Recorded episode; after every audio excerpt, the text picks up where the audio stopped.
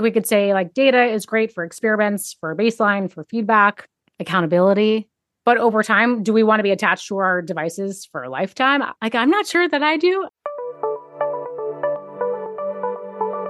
Hey there. Welcome to the Biohacker Babes podcast. We are your hosts. I'm Renee, a certified nutritional consultant with a master's degree in nutrition.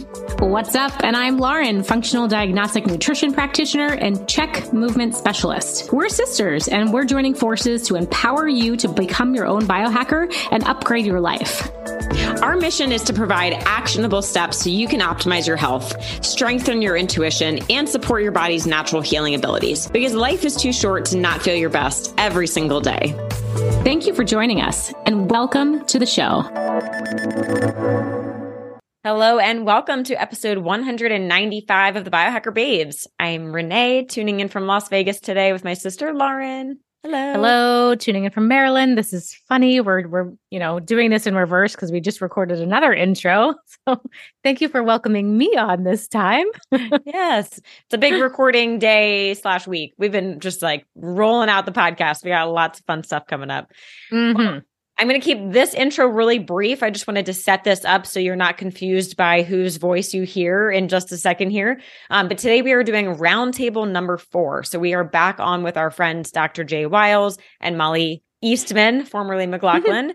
uh, so the four of us are back on. We're talking a lot about data, everything that the four of us think you need to know, our top data points that we look at. What are the pros and cons of this? And really, really just fun conversation. But you're about to hear Mollie's voice, who is kind of our lead host for the day. So, in case you're like, who the heck is that? That's Molly coming on. Mm-hmm. Yeah, we rotate the host responsibilities. I'll just say, just kind of something to keep in the back of your mind as we go through this podcast. Data is just such an enormously large topic. And even within data and wearables in the biohacking space, there is objective data and there's subjective data. Like data just so many things. Our minds can go in so many places. There's so many ways we can integrate it. And then I think ultimately for me and what I want to educate people on, Renee and I both want to educate on is what is the end goal? Like what is our North Star for using this data? What do we want the outcome to be? Because we don't want to live our lives attached to devices for the rest of our life, potentially. I don't think so. So if you are new to the wearable space or if you feel like you have all the wearables right now consider your why and consider what do you want the the long-term goal to be as you go into this podcast. We're going to share lots of different things fun things to try things that we've learned and it's just always so cool to have that container and kind of bounce ideas off of each other. So we hope you enjoy that. All right let's jump in. Okay. And welcome to roundtable number. What number are we on? I don't even know. Four. I think it's four. Is it four? four. Right. Fantastic. well, I am very excited to get to dive in and talk about so the the thing that I'm thinking about, so in case you're wondering, this is Mollie Eastman uh, from Sleep is a Skill, and we are going to be diving in with our favorite people Dr. Jay Wiles, creator of Hanu Health, HRV expert, biohacker hey, babes. We got Lauren, we got Renee. They're rock stars. Uh, oh, actually, we just recorded on an aside over on the Sleep is a Skill podcast, which is dropping very soon. All of their sleep tips, which were fantastic. So that's all... a nice shameless plug that you yeah, threw exactly. in. Right I know. I just I had to throw that in there. Thanks, Mollie. They, they, brought the goods. Um, but today I'm really, really excited because we are going to be diving into one of my favorite topics personally, and I have a sense that it is a favorite amongst all of us, which is the topic of data, biohacking mm. data, but really exploring the pluses, the minuses, the best practices, favorite wearables, you know, questions, callouts, or concerns, the whole world of it. So I'm thinking to kick things off, I wanted to discuss the role of data in the health and wellness journey. How has biohacking data transformed the way that we're approaching our own health and wellness? And what can the listener learn from this? You know, certain call outs. What are we day in, day out utilizing or any new exciting insights or breakthroughs in the world of data. So this is a big topic and we're going to get more granular, but just to begin, start with what we're all using. So to discover what we all might be able to learn from this. Uh, anyone want to jump, you know, in and share for themselves any call outs? Well, there's that- only there's only one wearable that's necessary for us to talk about. So podcast is I had over. a feeling we We are needed to lead complete. with that, right? I mean, I have to lead with that. I feel like that uh, the board would boot me out of my own company if I didn't lead with that and and shun everything else. No, no. If anybody actually follows or listens to what I say, I do not shun uh, any type of wearable. I, I I love the idea of integrating everything, even though uh, you know I should be the fox guardian in house because I own my own wearable company. But yeah, you know, it's it's an interesting one because I I think a lot of people when they think about what I do and kind of my background, they think that I'm a super just like data centric nerd. And I and I am. However, I, I kind of roller coaster on it. I think sometimes I get burnout with data. And I'll Yeah. I'm sure we can all speak to that kind of with our within our own experience. But it kind of it comes in waves for me. It's almost like when I'm really into data, I'm like really into data. And then when I want to kind of take a step back, it's not like I ever remove data as a source of information from what kind of guides my health behavior choices. I just kind of minimize it. It's kind of like social media use for me, right? Sometimes I'm like, oh, I'm uh, kind of engaging in too much social media use. I need to back it down and dial it down. But I never just kind of like go away from it completely. So I know that was very kind of nebulous and maybe somewhat esoteric because I'm not really saying much, but I'm in one of those phases right now where data is actually like high driving a lot of what I do, uh, especially in terms of like uh, exercise and fitness. I've become really attuned to increasing markers related to fitness for longevity, um, mostly VO2 max. And I have to thank Dr. Peter Attia for that. He kind of just sent me down the Yeah. rabbit hole of VO2 max research and kind of measuring it both quantitatively from wearable devices, but actually going in and doing a VO2 max test, which if anybody's ever done, have any of y'all done a VO2 max test? yes. Very long time ago. I'm A long- overdue. yeah.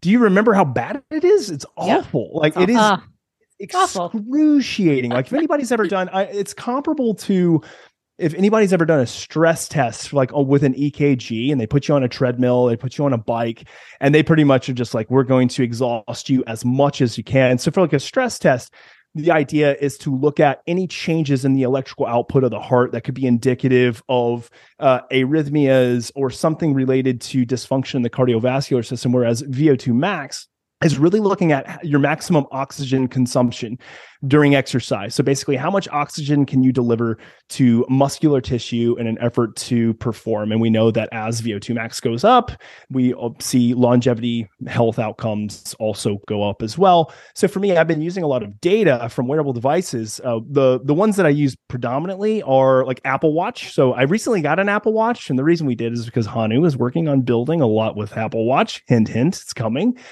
And then I also use Garmin. Um, so like the Garmin Fenix, that's kind of like been my go-to forever. And I'll look at their VO2 max estimation there, which is actually quite accurate. They found that the VO2 max estimation that you get there is generally within 5% of the actual test. And for me, I'll, I'll take that any day. I'll trust in that so that I don't have to do the VO2 max test again because it's awful. And that was actually where mine was. It was around 5%. Um, my actual VO2 max was, excuse me, a little bit higher than what my Apple Watch said. But that is the main source of data that I'm using right now for exercise. I'm really working on pumping those numbers up simply from a longevity and health span perspective, if anything else. And honestly, like it has become like a rabbit hole of gamification. Like I, I'm just using it as gamification.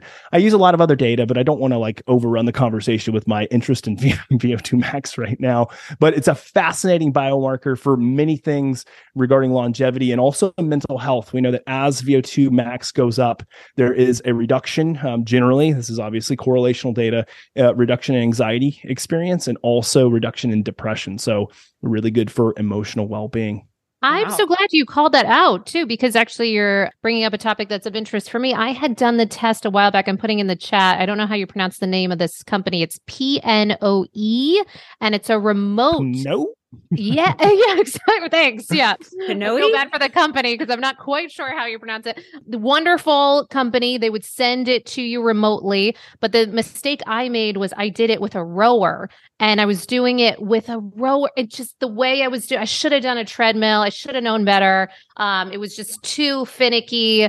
And so I actually really want to do this again. So you're inspiring me. Are you discuss? And maybe I missed it in what you shared, but is there kind of like the top down things that you're doing to address this? Is it? Uh, yeah. Are any big call outs there? Yeah. So so in, or, in an effort to increase maximum oxygen consumption, the biggest way to do it is to train at your VO2 max level. So they're kind of uh, not this can send us down a rabbit trail, but I'll, I'll try to keep it as concise as possible. So there are kind of two mechanisms for really enhancing VO2 max from a longevity perspective. The first one would be is exercising in more of a low heart rate or what we would refer to as zone two, which is really going to be more for mitochondrial biogenesis. So the creation of new mitochondria, better ATP output, and just greater for endurance. Now that's that's that's a lower heart rate zone. Now then up in the upper echelon of uh, heart rate zones, what we might refer to as zone five, this is like getting pretty close, 90 to 95% of maximum overall heart rate. So for many people, they can just subtract. Um, it's kind of a, it's not the, the greatest way to do it, but it's the simplest way to do it. It's just from 220 subtract your age, and that'll give you your maximum heart rate. And then 90 to 95% of that heart rate is generally where we see zone five training. Now, to in order to increase VO2 max, I've been doing a fair amount of zone two, which I've always done. But I used to intermix a lot more of like high intensity interval training. And for me, that would be like a 30 seconds to 60 seconds, like max effort, but really generally around 30 seconds max effort. I'm talking about my max heart rate's 186, like I'm going like 180, 182, like really generating a lot of power, a lot of, uh, I guess, just overall stamina. However, we find that the research isn't as clear on how that improves VO2 max as does like what we call tempo training or tempo runs, which is basically doing intervals and what Peter Attia describes kind of in his new book Outlive, which people should absolutely read if they haven't. I mean, it's it's it's just a wonderful collection of like every podcast he's ever done into like a, a, a super long but very not so technical book. Like his podcasts are super technical but his book is actually a lot less technical, which I think most people will enjoy because it doesn't kind of go into too too much of the deep science and physiology. But he does four minute intervals on and four minute intervals off at what's called your VO2 max, which is basically kind of like running and pressing as hard as you can, but sustaining it for four minutes. And then the four minutes after that interval is doing more like just like a really light jog or even just a walk, like almost doing nothing compared to what you were doing. And then after four minutes rest, jump back into four minute interval running as fast as you can to sustain pace at your VO2 max. So for me, for instance, this is just again the numbers that I'm going to throw out there. My zone two run is generally like a 930 mile or so. So like nine minutes to nine minute 30 miles will keep my heart rate around 140 when I'm running at my VO2 max, that's probably going to be like a 645 mile, seven minute mile for four minutes and it's tough. I mean, it's just there's no way to put it. It's really difficult. But I've seen that over the course of the last six weeks, I have increased my VO2 max by 15%, which in six weeks is pretty. Uh, like I'm very, very happy with that. 15% increase is good because it's taken me from where I was happy with, like I was okay. Well, I'll say I was okay with the number to now putting me pretty close to the bracket that I want to be in. Uh, but I've got a long ways to go because my goal is to increase VO2 max to the point of the generation behind or I should say the decade behind me. Their elite level is where I want to be. So not the elite level for, you know, my age group, like the 35 to 45 year olds.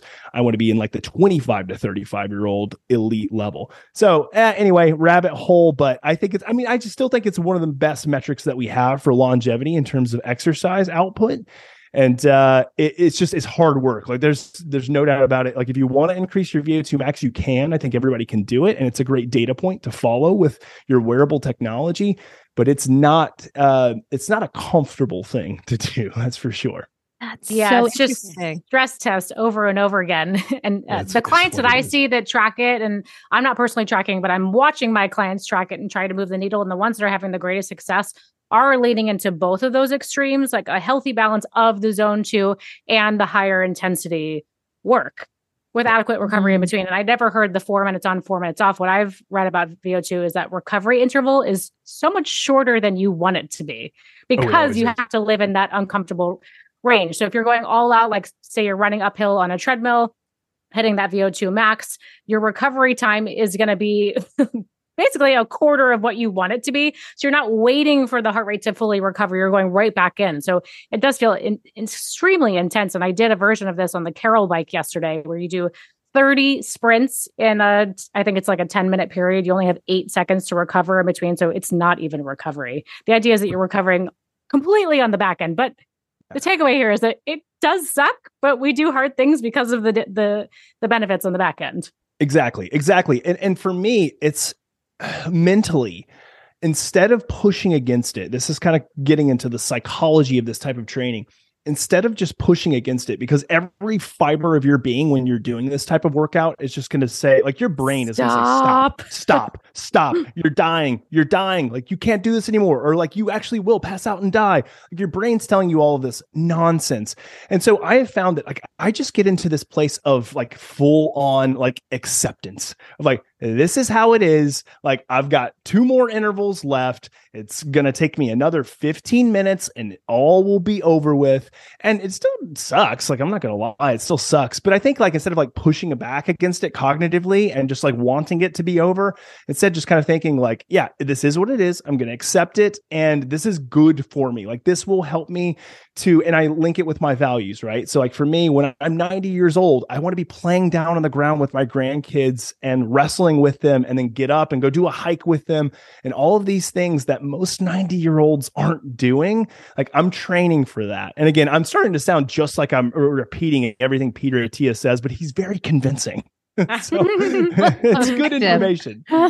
Uh, speaker, speaking of Peter Attia, have you all seen Limitless?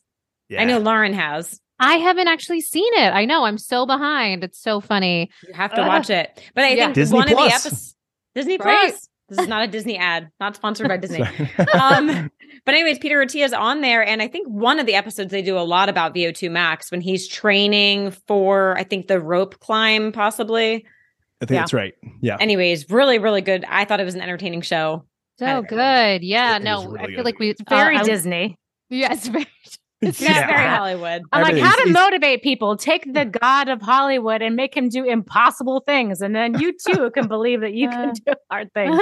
they should have done it with Mickey. I mean, just like had Chris Hemsworth dressed as Mickey Mouse, right? I mean, exactly. More convincing, more approachable. Yeah, right. yeah, yeah, for amazing. sure.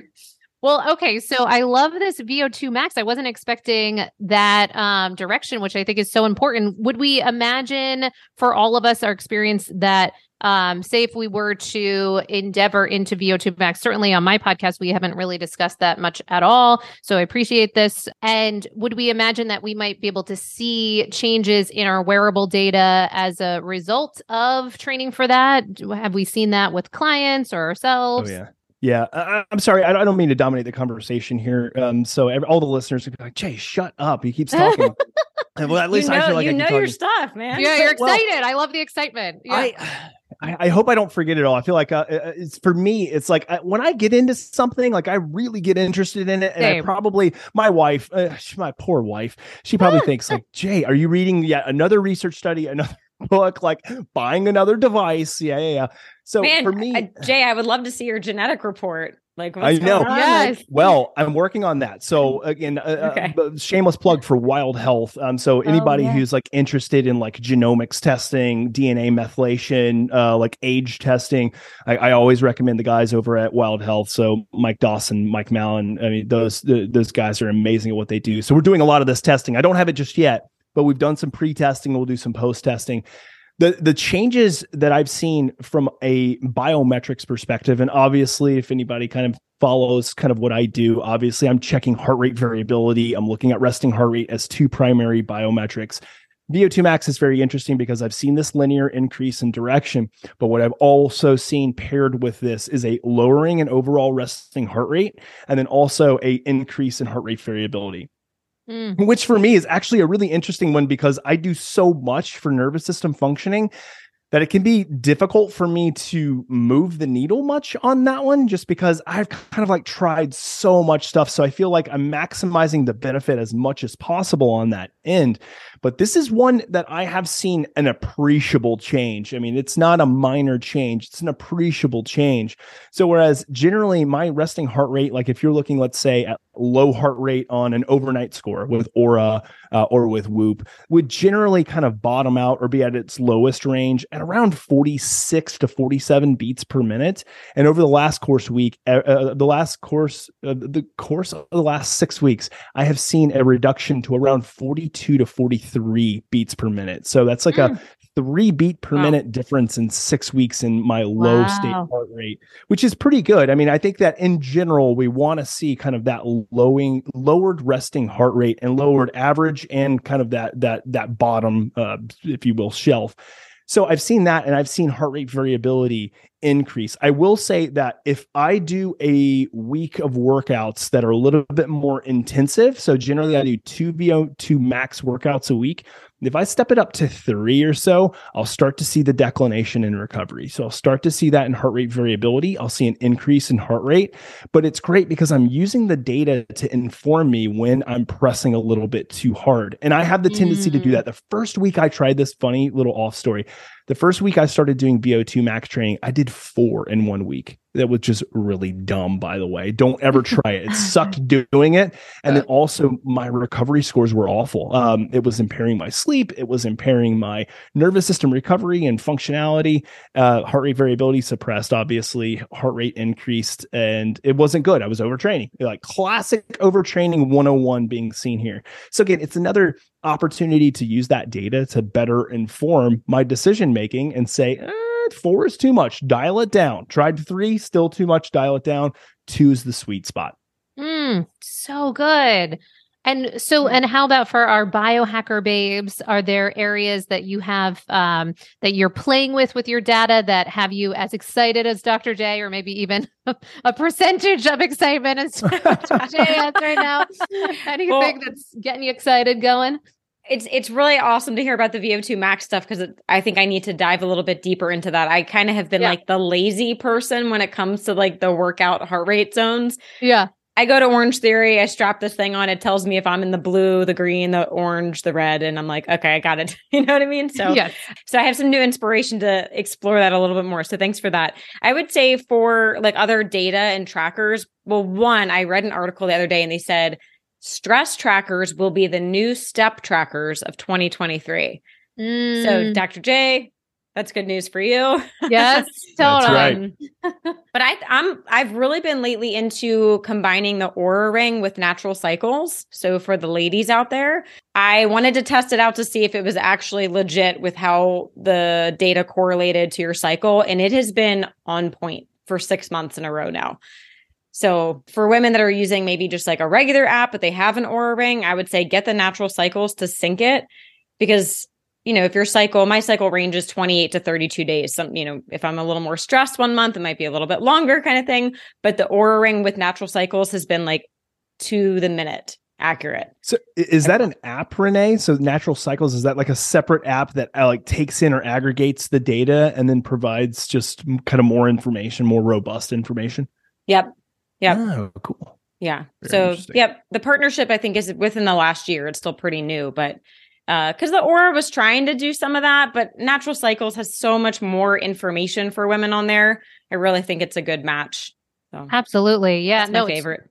it's moment. such a game changer. I mean, the more that we have people realizing and dialing in on the difference that happens for hormones if you are of menstruating age and then can layer that in with your wearable trackers and stress um, you know kind of techniques. Certainly this is the perfect group to discuss some of these uh, things that are coming out. It's so so huge because we do see that reliable often dip into more of a sympathetic response state in the second half of our cycle pretty routinely. So so fantastic. Yeah. And something that might be coming out soon, we actually interviewed Dr. Aumatma Shah on our podcast. She's a fertility expert. She's doing a lot of research on just looking at basal body temperature.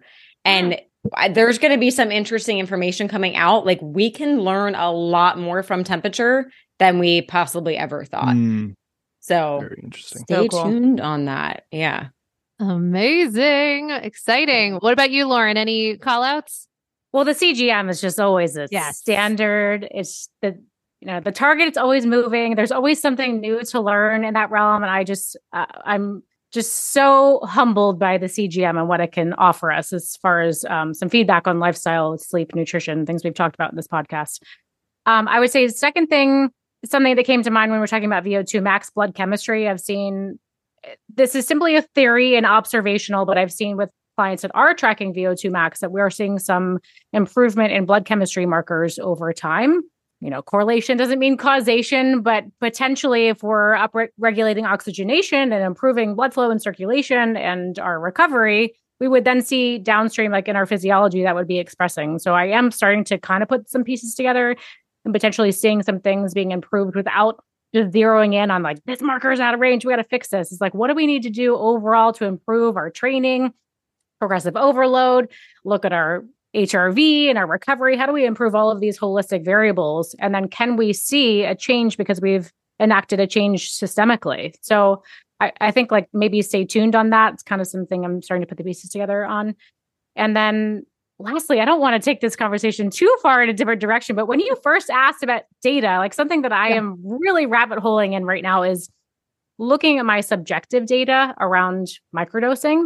So I started a new microdosing protocol. And because I am very data number driven as a biohacker, because we geek out on it in these podcasts, I started tracking and I, I have this particular journal right now that is very uh, question specific.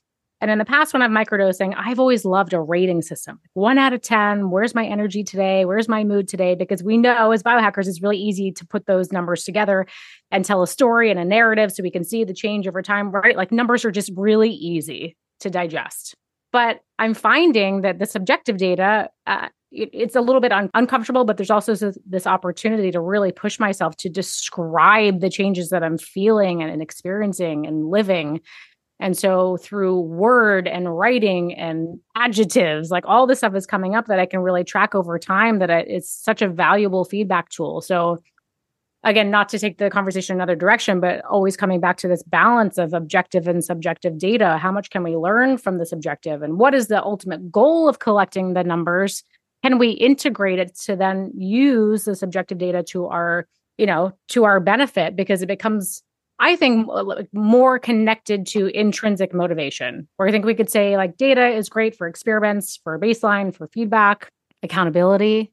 But over time, do we want to be attached to our devices for a lifetime? I, like, I'm not sure that I do. I don't know. Like, we could check yeah. in mm-hmm. in a few months yeah. and a year, but I think my ultimate goal is to get off of them. So, how do I build intrinsic motivation by balancing those two like input input or feedback sources? So, that's kind of where my head went out. Like, how do we change the numbers into something subjective that can really be a tool for dialogue with our body and our organ systems and and the way that we perceive stress, recovery, mood, motivation, all those things. Mm. Mm. I, I, I like this, Lauren, because what resonates with me or where my mind goes on this one is that I try to preach to individuals. Maybe that's a bad word to use. I try to teach individuals that in an effort to sustain behavior change, in an effort to sustain motivation, everything that we do has to be values laden. So it has to come back to like, why are we doing what we're doing? Like, what's truly the value system that's behind what we're doing? Mm-hmm. Because if it's just simply a vanity metric, well, I want to get my VO2 max up. If I simply had that level of drive just to make a benchmark in terms of my metrics, I might get there, but the sustainability of it, uh, probably not much. But if I link it or tie it to my value system, and I say, is this helping me live a values based or a values driven life? Or is this not helping me live a values driven life? Like, that's probably the better sniff test or litmus test for what I'm doing. So for me, it's always like, how is this linked or tied to this uh, an objective data outcome but also where is the subjective and values driven component? So i'm not just simply increasing my vo2 max even for longevity. Why would i why do i want to live longer? Like who cares? Oh well i want to live longer so that i can spend valuable time with the people i love to cuddle with my kids and my grandkids and my wife. Like all of those things matter to me. And I am much more likely to make sense of the data and have excitability around the data if I have that at the forefront of my mind. So I tell people all the time it's like if you're trying to lose weight and you simply say, I want to go from 200 pounds to 180 pounds. Well, that's fine to have that objective kind of data driven goal, like going from 200 to 180. Sure, that's great. But the likelihood of success there goes way down if that's simply the sole thing that people are going after, or if it's just like aesthetics, I want to look better. Like maybe that will drive you for a certain period of time, but it's not going to give you that deep level of intrinsic value and motivation that it will be if you tie it to the, then if you tie it to the things that truly matter to you, which again, it just comes down to doing an assessment of am I or what I'm doing, is it in line with my value system? Is it helping me or hindering me from living a values driven life?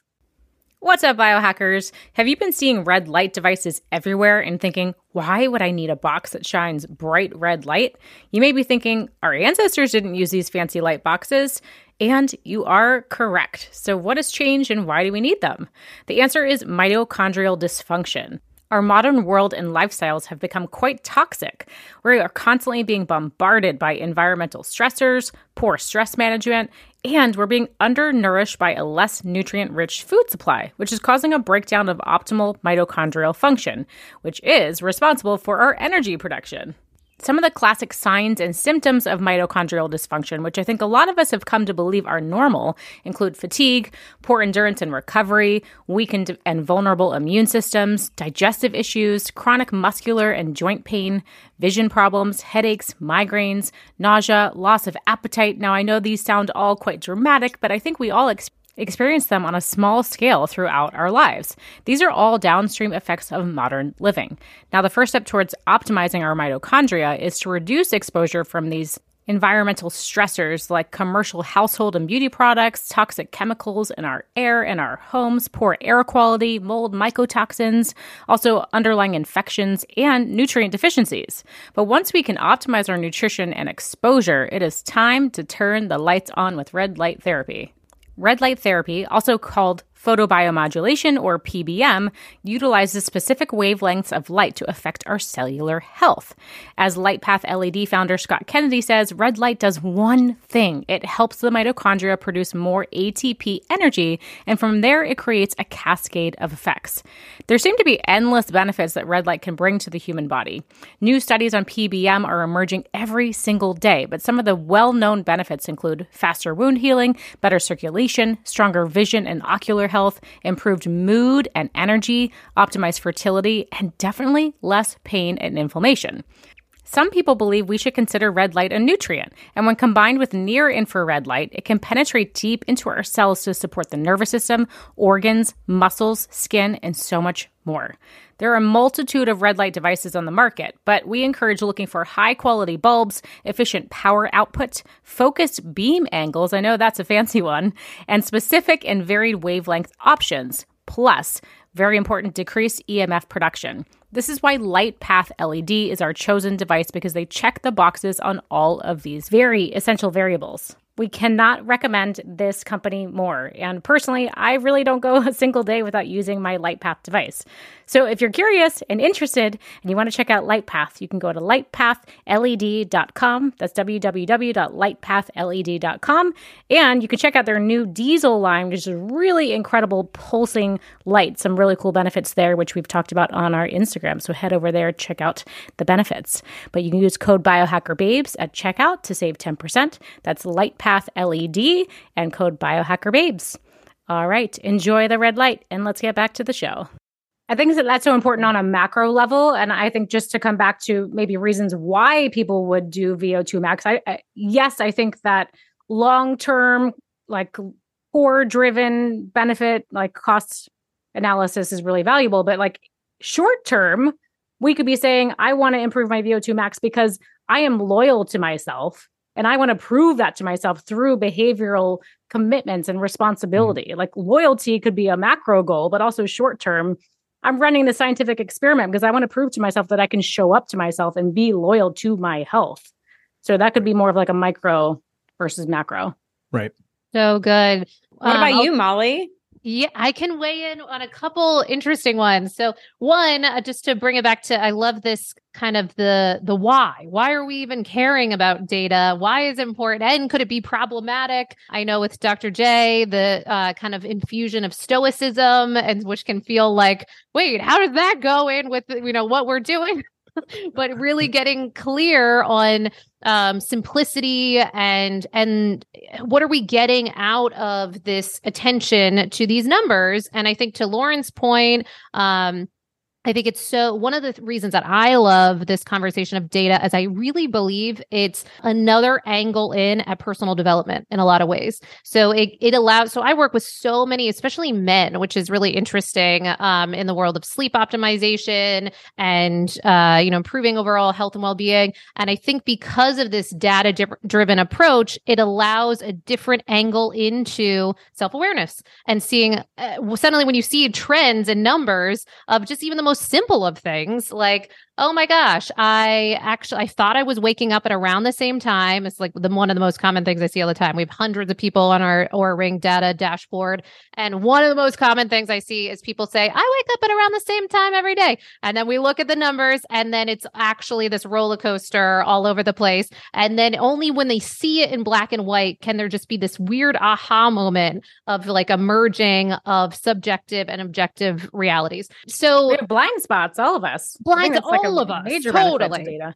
A hundred percent. So a blind spot for me that I've been really working on, which is the most low tech thing in the world, is walking. Walking is like my new thing. I shouldn't say new thing, but obsession. It's it's I don't know if I'm quite at the Dr. J level of excitement about this, but I am pretty excited because one of the metrics and data points that I'm pulling from this is I made this kind of personal promise that for every single day of 2023, I would get at least 10,000 steps a day. Now, there's a lot of um, ruffles around, oh, 10,000 steps. Where does that come from? Is that, you know, even what's that based in? Yada, yada, yada. Okay. Having said that, that is my new baseline. I'm not even going to get into that, but that is my new, um, how I'm relating to it is like that's the bottom with the opportunity to even go uh, you know, more so than that on certain days that work out, but bare minimum, that's the bottom. And I've just added in rucking. I'm kind of late to the rucking party, uh, yes, right? The rucking, nice. totally such a game changer. And so, what I've been really having fun with is just noticing this slow dip in heart rate improvement in HRV just by simply bringing this about, which it's so on brand for everything that I'm speaking to with Sleep Is A Skill because it's just an opportunity for us to physically get ourselves outside more and in a creative way. I love this concept of I'm even playing with adding on new packages for my programs where the knowledge is that we would both be on calls while walking to for the coaching calls, which would be like a whole other, you know, just different with with your rucksack on.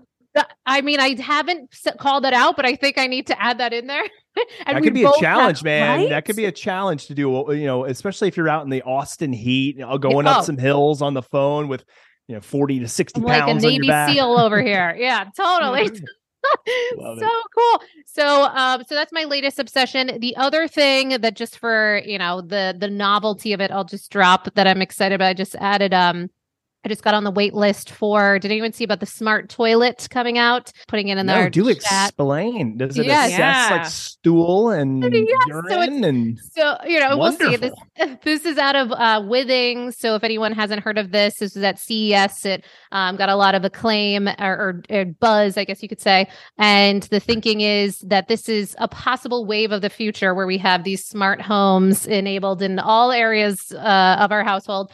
Uh, that includes the ability to have direct hormone testing through your uh, urine analysis. And so I just got on the wait list for that. And I'm speaking with the company around possibilities to be able to test this out and see what could be possible there. Certainly from a sleep perspective, hormonal imbalances being, you know, uh, a part of this conversation. So I'm excited about that, but that's a in the future. But I do believe that there's a lot of new exciting data breakthroughs, you know, that are coming. Um, and I think that that goes back to what Renee was talking about on the stress management wearables. So I'd love if we could take a look at, you know, kind of shifting to that topic. And I feel like Dr. J, of course, uh, that's like your bread and butter. but um, yeah you know, understand. So for people listening and saying stress management wearables, what would that even look like? And then what type of protocols would come about with that? And for, you know, so certainly for my listeners looking to optimize their sleep, but for all of your listeners for overall health and well being, why would that be important? And what are some of these things that might be coming or that they could get on this train now? What's up, biohackers? Renee here. Do you ever have a hard time falling asleep because you have a lot on your mind? When I have a lot going on in my life, I definitely experience this. And ideally, we want our sleep latency, which is the time to fall asleep, to be around 10 minutes. But when I have that racing mind, sometimes this can be like 30 minutes, maybe even an hour. So I find sometimes it's really hard to shut my brain off. But I started taking a sleep breakthrough and I immediately noticed that I was able to fall asleep quickly back to around that 10 minute goal, which is amazing. I also found that the sleep quality was much better. So I track my sleep using my different sleep trackers, and I saw that I actually have better quality with more time spent in deep sleep and then even REM sleep. And the really cool thing about sleep breakthrough is that it's a natural formula which provides the body with the precursors to melatonin and the necessary molecules to produce it naturally. This approach helps prevent dependency, downregulation, and the negative side effects commonly associated with sleep supplements. We call this the sleep hangover. Have you ever felt like really groggy the next morning? Ugh, that's the worst. I hate that. so sleep breakthrough is really nice because you don't get that. And we actually had Matt Gallant on the podcast from Bioptimizers where he talked more about this amazing formula and all the science that went into creating it. So definitely check out the show notes. I will link to that podcast if you want to take a deeper dive. But in the meantime, if you're struggling with sleep, I highly recommend you check out Sleep Breakthrough. Just give it a try. I think it could be a game changer. So all you need to do is visit sleepbreakthrough.com slash biohackerbabes and then use code biohackerbabes10 at checkout and that'll get you 10% off any order. All right, wishing you an amazing night of sleep. Let's get back to the show. You want me to start? Yeah, maybe you should start. Yeah, I could. Oh, Okay. I could put just a little, Yes, a little please. lead up to because I know Dr. J is going to crush Yeah. this. Yeah. I think just like the big question of why do we want to be looking at this? I just think it's it's really the next piece of overall health and wellness. I think we've been talking about the fitness, the nutrition, this even sleep, right? Has been in Yeah. the last couple of years. But I think people are now more stressed than ever. Obviously, the mental health illness or issue that's going on right now. And no one has really addressed the stress piece. I think it's been like, oh, the woo woo people do like the meditation and mindfulness, maybe like a gratitude journal, but it hasn't been more than that. And I think, I just think people are ready for the next step. And I think also being able to bring technology in, I think that just like pushes people further, right? Like even tracking steps, right? Mollie, as soon as that piece of technology was out, people were like, get your 10,000 steps in. Um, Yeah. You know, things like MyFitnessPal tracking your food. It was like once that was an option on every phone, people started doing it. So I think as we have things like Hanu Health coming out, um, I think people are just going to jump on board much faster. Mm. Um, and then also with the Mm. longevity piece, a lot of people are talking about health span and longevity. And I think stress is the number one thing here. And I was talking about this on a podcast the other day with Lauren. I read this awesome article where they interviewed 100 people that lived to over 100. And they said, give us just your one piece of advice for people. And I only saw one person say anything about what they ate. Mm. And it, it, a little embarrassing for me because my background's nutrition, but I'll be honest. One person was like, I eat a lot of vegetables every day. I'm like, awesome. But Yeah. most of them were like, it was all about the social piece. It was about reducing stress, Yeah. um, going Mhm. out with friends and family. So I think that people are ready to attack the next piece of health. so well Mm. said. Totally agree. You know, the interesting thing about emotional health is that it has been the redheaded stepchild of the kind of health pillars for the longest time. And the reason being is probably twofold. One is that there's still plenty of stigma behind it. Who wants to like tell other people I'm stressed, I'm anxious, I'm depressed, like I have emotional dysfunction? Whereas it's like, oh, I eat like shit, you know, I sleep like shit and I don't work out. Like people are more willing to kind of discuss that and have people step alongside and help with that area. But emotional health has really been kind of the thing that's put over to the side where we all acknowledge, yeah, it's a kind of a part of health. I know I need to get a better grip on my stress response, my emotional health, my relationships aren't the greatest. It's like there's this acknowledgement there without a lot of action. And to your point, Renee, like we are in the middle of a widespread pandemic of uh, just chaos when it comes to mental health.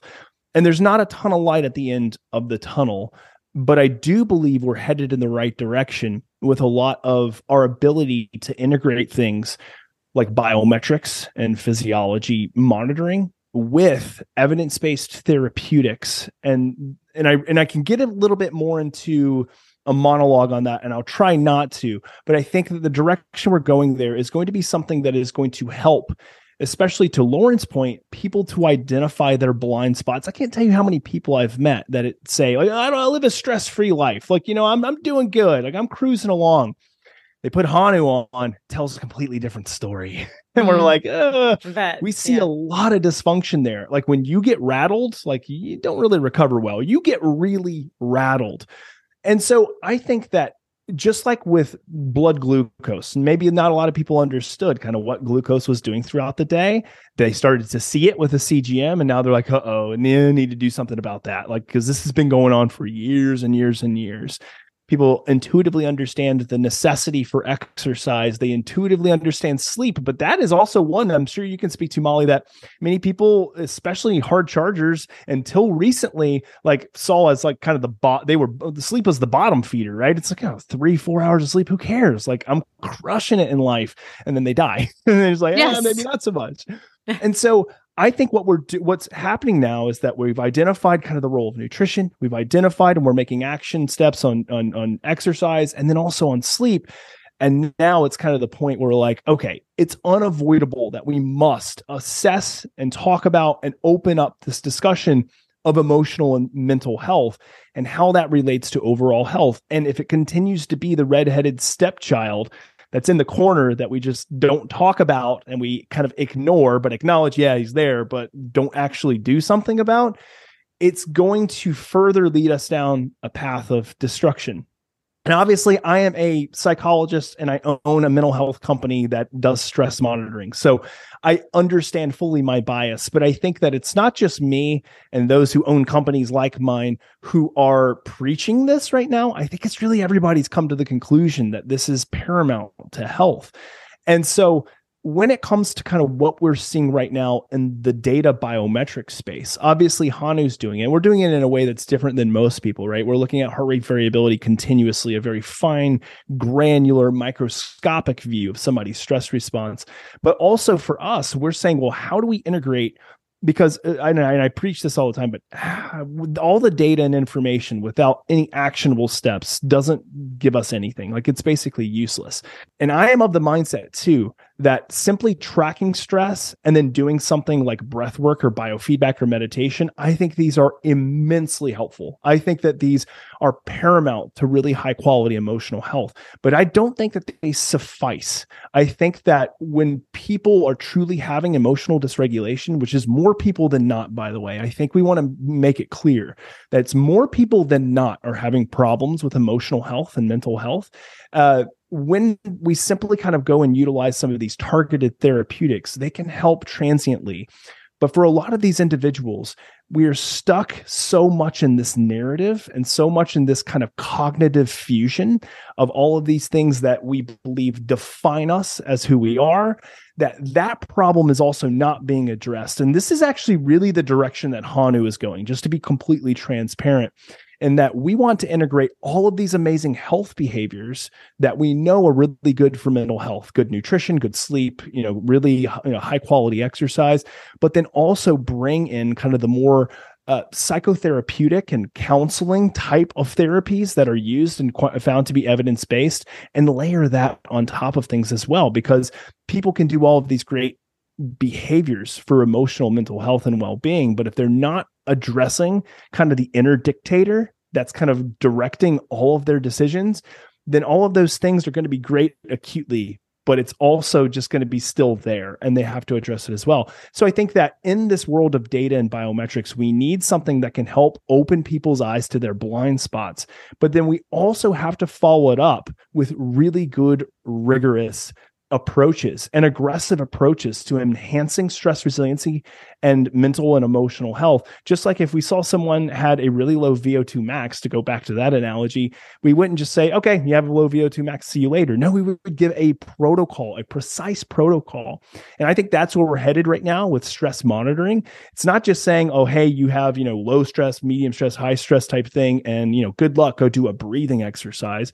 I'm not saying that that's a bad thing. It's kind of what predominantly Hanu does right now. But our next iteration and where we're going is you using intuitive AI and machine based learning to provide a very precise roadmap that includes those components, but also includes the mechanisms for ch- helping people to change kind of the inner dictator and kind of the more or less the uh, the the kind of cognitive spiraling infusion. I know that I went way too far into that than I probably should have, but I think it speaks just to my passion for helping people to realize that emotional health cannot be the redheaded stepchild anymore. Like it just it just can't. And and and I think until it becomes completely destigmatized, which I don't think it ever will, honestly. I think it'll always be kind of like more or less stigmatized compared to all, all the other health pillars.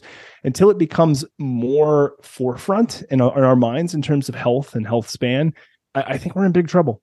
All right, I'm going to get off yeah. uh, that soapbox. I, I think we all it's like hard. Yes, agree. Yes. Mm-hmm. I'm so mm-hmm. glad you brought up the narrative because, yes, I think the pendulum has swung to the other end of mental health where there is more talk about it and, you know, quote unquote openness around this idea, but it's gone too far where it's, it's now like a guise. It's a wall that we hide behind because we can just, we can be the stress and we can hide behind that. And it's really just an excuse to not be radically honest and look at the things that we need to do to change and show up better in the world. And so narratives are created just so easily and thoughts become proteins. So then it's like embedded in our physiology and it's expressing in our DNA. So it's it's really freaking important, as you said. but um, I think when it comes to data, we can create a whole new narrative that may not be positive. So, how do we stay open? I find that that is really the challenge for us as a human species with the brains that we have. Like, how do we stay open and not get attached to a particular story? And just as you said, you have clients that say, I'm not stressed. We look at HRV. Oh my God, it's telling a different story. See it on glucose. I eat so healthy. I'm like, well, your glucose doesn't say that. Same with sleep. like we all could give so many examples of that. But then also when we give actionable advice and we do some experiments, how do you also not get attached to that new narrative? Like we always mm-hmm. have to keep coming back to let's detach, let's stay open, let's let's know that our bodies are dynamic and changing every single day. We are not the same person that we were, like from a physiological perspective, yesterday as we are today, as we will be tomorrow. And I think the the coaching stuff is just so important. That's why I love plant medicines potentially as a behavioral change aspect mm. because the brain is just so strong and dictates a lot of this. We keep going down the same path, like we take the same, you know, the analogy is the same um the same snow. What is the word? The ski route? No, the, yes. the yeah. train. No, the, what is the snow? The ski snow trails. Yeah. Trail, trail. It's the trail. Yeah. yeah. we take the same ski trail because it's comfortable, yeah. right? We don't go through the woods. We don't go off of like fresh snow and make new tracks and plant medicine, which calms down the default mode network and allows us to create these new paths so we can stay open and have a new narrative whenever we see fit and wish to change that because what's true today is not going to be true tomorrow. So I think there's a lot of exciting things, but I'm glad you brought that up, the behavioral component. And I'm just really fired up about how potentially plant medicines could feed into that rewiring of the brain. Mm, mm. So good. Yeah. And so, and Renee, you touched on too from your from the article. Is is this a area that you're also looking at with other types of wearables um, that you can speak to too, on, from the stress reduction perspective? Are there certain strategies that, like in your own life? I don't mean to just put it for Renee, but I know you you mentioned that article. Curious. Um, yeah, I mean, I've been looking at the stress component for a long time. I was kind yes. of forced to, you know, and I mean, you guys know my story. In 2008, I graduated and just totally crashed and burned because I was the person sleeping four hours a night, type A, go, go, go, go. I still have that person inside me. I'm always yeah. fighting against that, right? So Same. for me, like I use, you know, I use my Hanu device, I use the BrainTap, I use the AMP Coil. Like I incorporate a lot of these technologies to support my parasympathetic nervous system? How can I offset the stress that I maybe still take on? So, I mean, it's it's a never ending journey, I would say, and and I still love the data. I'm a big fan of the data, but I had a really interesting experience lately. I was at a health span mastermind, and two of the speakers were talking about data sovereignty. Mm. And they said, I will not wear any wearables. I don't want anyone to have any possible data on me. And I'm looking down and I'm like, I have my Hanu strap on, my bio strap, my Oura. I'm like, just yeah. like, don't your data costume. Yeah. my data costume. Yeah. Maybe had a CGM on that day too. I don't know. But yeah, I was like, gosh, I've never been in a room where I actually feel like the oddball to have all the data collectors on. But it was interesting hearing that perspective. They said, I don't want anyone to have my data out there. And actually, this is almost a question back to you guys. What are your thoughts on on that? Are we concerned? I know obviously different companies are handling your data differently. Some are straight up just selling your data. I know there's a concern around do insurance companies eventually get a hold of that mm. and use that against you down the road versus other companies are not selling your data and it's protected. I don't know. Mm-hmm. Thoughts? Hanu does not sell your data. Your data is protected. Just so everybody is quite Thank you.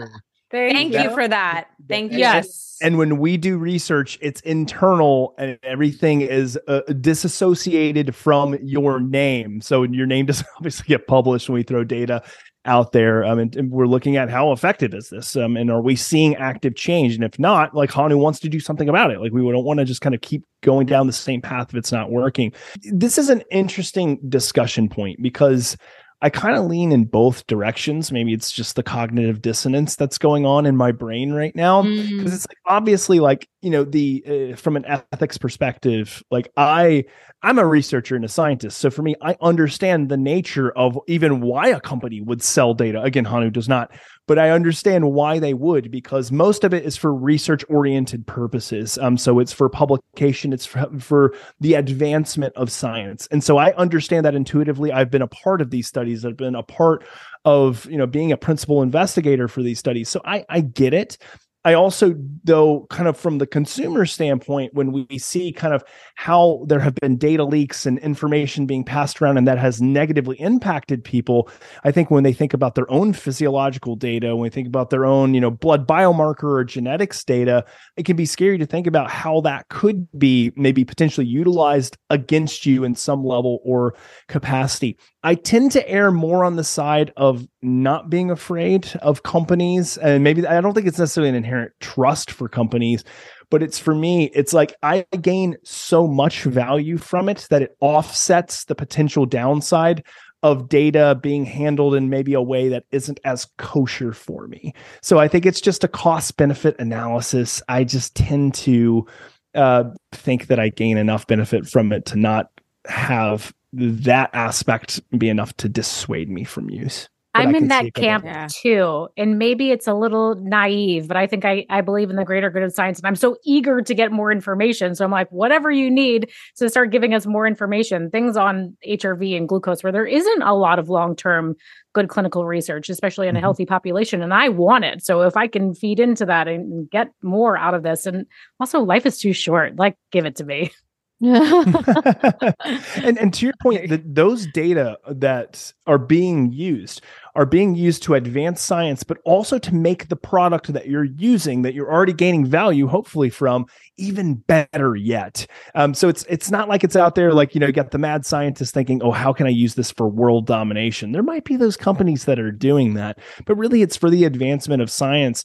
And I think that there maybe, and again, this could be naive, but there has to be kind of like this hope that the information is used for a level of altruism for the greater good of society and humanity or at least that's how i conceptualize it as someone who owns a data science you know digital mental health company is that uh, the the way we utilize data is in an effort to improve um, not to not improve kind of what we do and, and, and improve the life and well-being of people. So again i think that there's there's going to be people who argue it. Um, some i think are going to line up a little bit more on the conspiracy side of things and then some of it are just kind of like people who are genuinely nervous about it because they've been burned before or they've seen it play out in a way that hasn't been very good. And so I everybody comes from their own unique walk. And so I I just I understand it and I get it. And you know, someone's uh, we get emails all the time at Hanu of like, how do you use this data? Like, are you selling it to where we're very transparent? Like we we're an open book about it. And we're like, no, like we we we don't right now.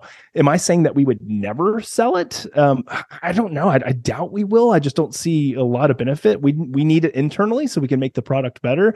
And we're publishing research studies anyway, so I, I don't know what we would have a reason to sell it for. But yeah, I don't know. Yeah, yeah, yeah. I mean, I definitely align with with what you both said, and I think there's a couple other things to look at, like you know the advertising side of things like they're using your data to then advertise certain things to you but mm. maybe this is naive as well but i'm like okay so they saw my sleep data so they're going to advertise a sleep mask like yeah. a sleep pill like i you know i'm not like an impulse buyer so like bring on the ads it's not going to like impact me versus the other end of the spectrum like the genetics right 23andMe i think has been yeah. the big one that has yes. been slapped on the wrist for what they're doing is like, yeah, in, in 50 years from now, is my insurance going to drop me because they say, you know, we saw in your genetics when you were 18 that this was going to happen or I don't know. Mm-hmm. Yeah, yeah. I have an interesting conversation. Yeah, what's up? Mollie? Totally. Yeah. No, I, I similar to what you uh, pointed out with the 23andMe. I think if anything, the one area that I do have more pause for, even though I have tested my genetics in multiple companies, but I have not done the 23andMe. Um, and there's certain areas or certain I've seen heightened concerns or question marks or red flags for clients on the genetic testing in particular. So I think you do make a good call out on there to just ask some of those questions. Like Dr. Jay said, people say, "Oh, what are you doing with this data? What can we expect?" You can be an informed consumer and then make that choice, you know, depending on what comes back from the individual company. And then the second thing I was just also at a mastermind, I guess masterminds galore. And um, one of the takeaways from this one was just about data in general and protection of your data across the internets, if you will. Uh, and was speaking to, there's literally this one guy that's like a real life Mr. Robot, essentially. If you've ever seen Mr. Robot, like a real life hacker that has, you know, hacking since he was like 14 and now is used with the military or the US government um, on being able to kind of safe house or, or to be able to protect the vulnerabilities of different, uh, you know, governmental agencies. So, really, really knowledgeable in the realm of hacking into your data. So, if that's a concern of people being able to, if you want to, if you're like a public figure, might be targeted for a particular reason and people want to use your data against you, then some of his go-to kind of takeaways were just so basic it's almost funny but two factor across the board 1Password which actually i have on my list of things to do to fully f- switch everything over to 1Password not LastPass sorry LastPass they've been hacked a bunch of times. So different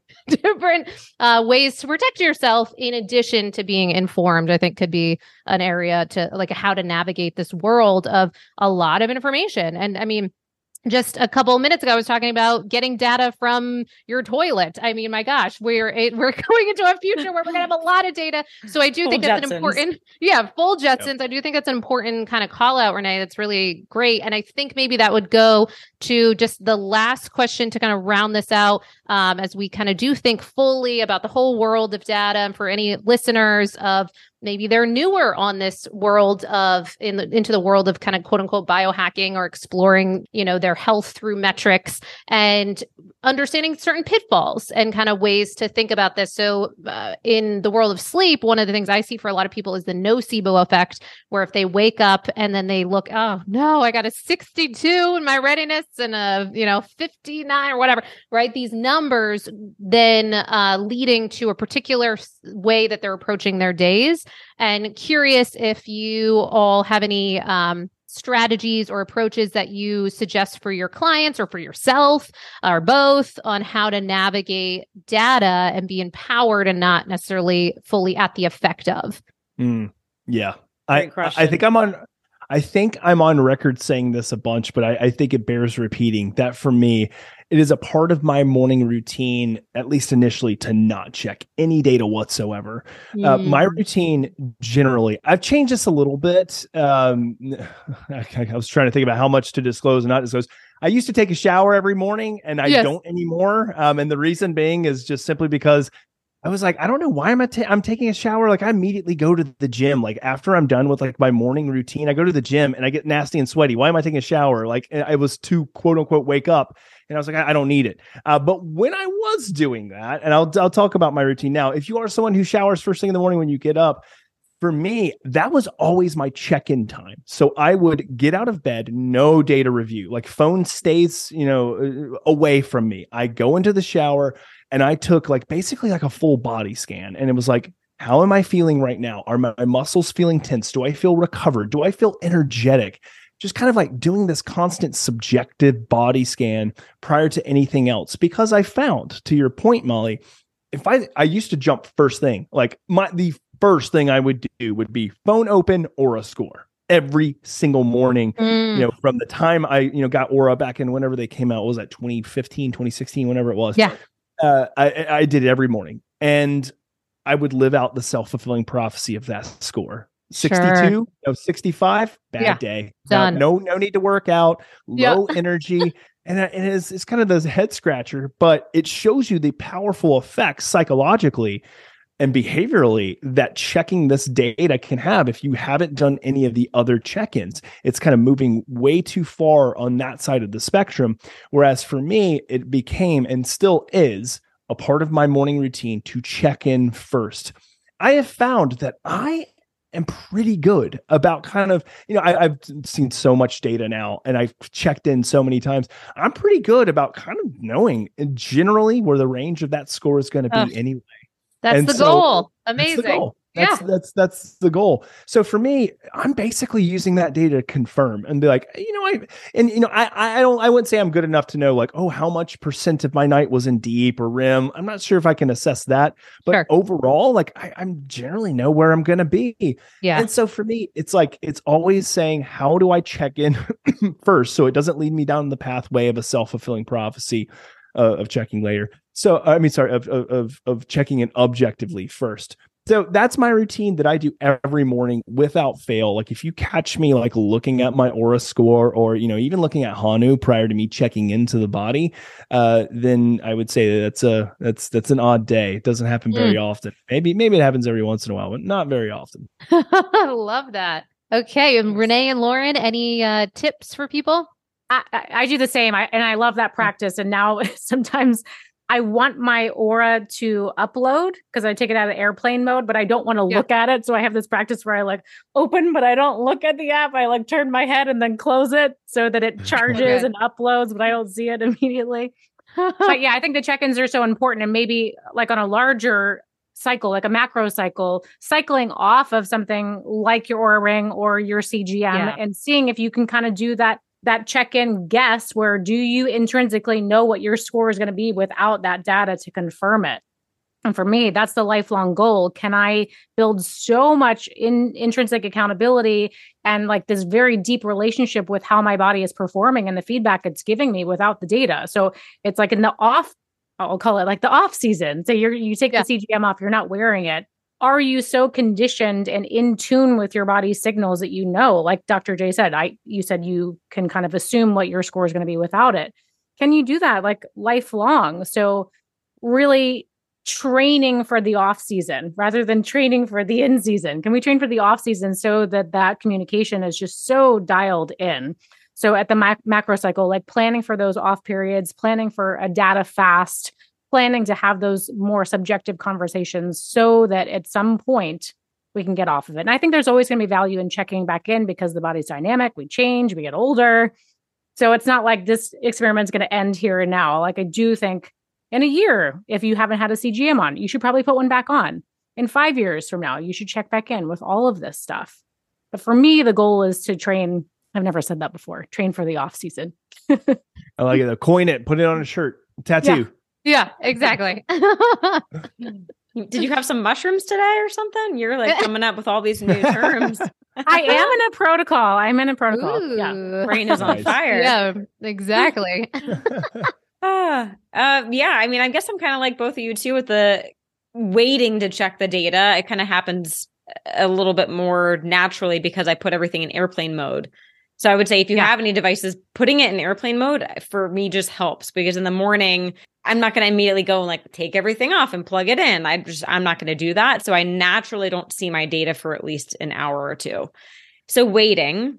And then as far as like getting the good scores and bad scores, I think it's so dependent on your personality. Like I think just know yourself. If it, if you're really impacted by those scores, like, yeah, like Lauren said, do a data fast for a while. Maybe just use like a notebook as your daily check in for a while. For me, it doesn't bother me. I kind of laugh at my scores sometimes. Like the other morning, Sunday morning, I woke up and I'll be honest, Saturday night, went out for my husband's birthday, had a couple cocktails, slept in an extremely hot, torturous hotel room. It was a nightmare.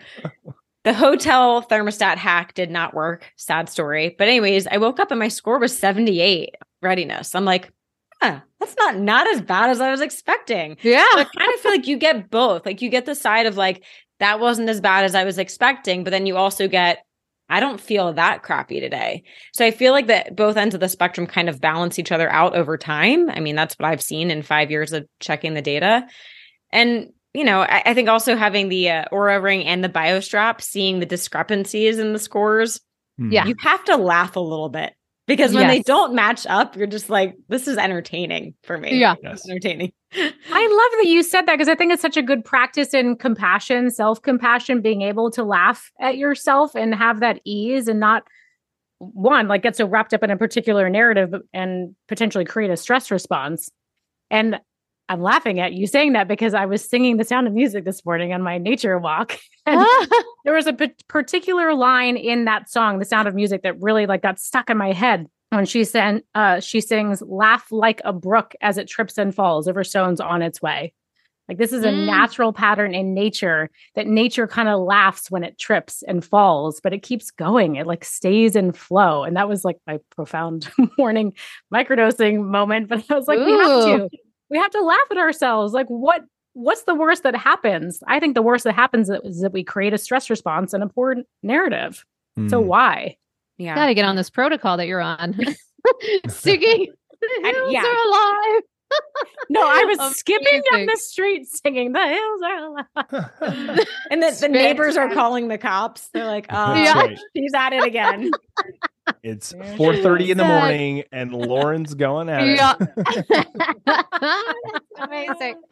Wow. Okay. Well, um, that's fantastic. These are so many great, you know, kind of uh, insights and perspectives. Oh, I, I guess I should share mine too. One yes. practice that I've been loving right now has been a I I actually haven't mentioned this on any of my podcasts yet, but a nighttime or bedroom iPad. This is my thing. So it's always let me explain.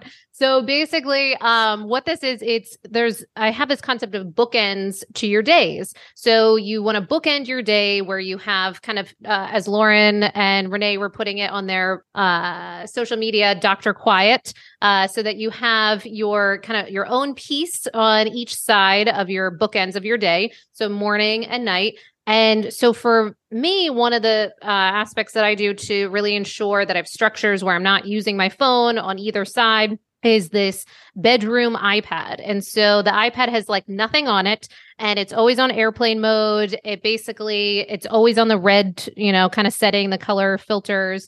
And from that, I it just effectively is like a book. It's like a Kindle book, and then it has alarms, you know, so you can have that by your bedside no EMFs, the whole thing. And that's been a great way to one, unwind in the evening, two, to have no like kind of um the addictive draw to the phone in the early morning hours. So it's just one other structure so that I'm not going to the phone as quickly as my brain would like to. So that's been a really helpful piece to have some of that uh, you know uh, kind of buffering in between when you first wake up and you're going through kind of sleep inertia and you're still in this kind of twilight state going from a sleep state to an awake state your brain is not fully you know firing at all cylinders. So to then have an imprint of you know what could be deemed as a stress response for some people. I think that can be a, just a helpful practice to have a little bit of time. But i really love what you said renee because i think this is so important for especially for my people from the sleep um, world. There can be a real tendency for perfectionistic tendencies or qualities when we're having uh, that can lead and be a contributing factor to sleep issues. So there can be a tendency to say, oh no, if I don't have the crown or if I don't have, you know, whatever metric or wearable you're using, if it's not deemed as good or positive, to have a problem with the information.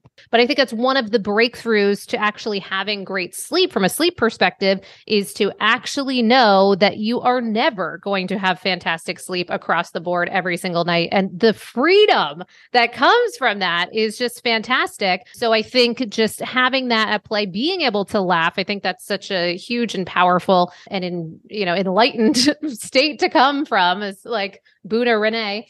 Uh, you know, that we can all take on a little bit of that. So I thank you for kind of uh, you know closing us out with that sense or that statement or that approach and framework. So one, thank you all for our fourth roundtable. I hope that the, for the listener, there was lots of gems in there, and I think we really fulfilled on that. I hope. And for anyone that might have questions for any of us, if we didn't, you know, go in deep enough on certain things, please reach out to any of us. I know, uh, like I'm clear, these are just fantastic humans and really committed to making a difference with people. So if you have any questions, reach out. We can make ourselves available to kind of clarify or what have you. Um, but just thank you all. This is amazing. So inspired by all of you. And I'm going to be up in, you know, my VO2 max, uh, you know, awareness and you know, just all the maybe get on to microdosing. There's lots of takeaways from this conversation. Thanks for hosting, yes. Mollie. Oh, well, thank you all. This is fantastic. More to come. Yes, thank you. Definitely. There we go. All right. Thanks for joining us. We will see you next time. Love this episode of the Biohacker Babes podcast? Head over to Apple Podcast to subscribe, rate, and leave a review. We truly appreciate your support. Until then, happy biohacking.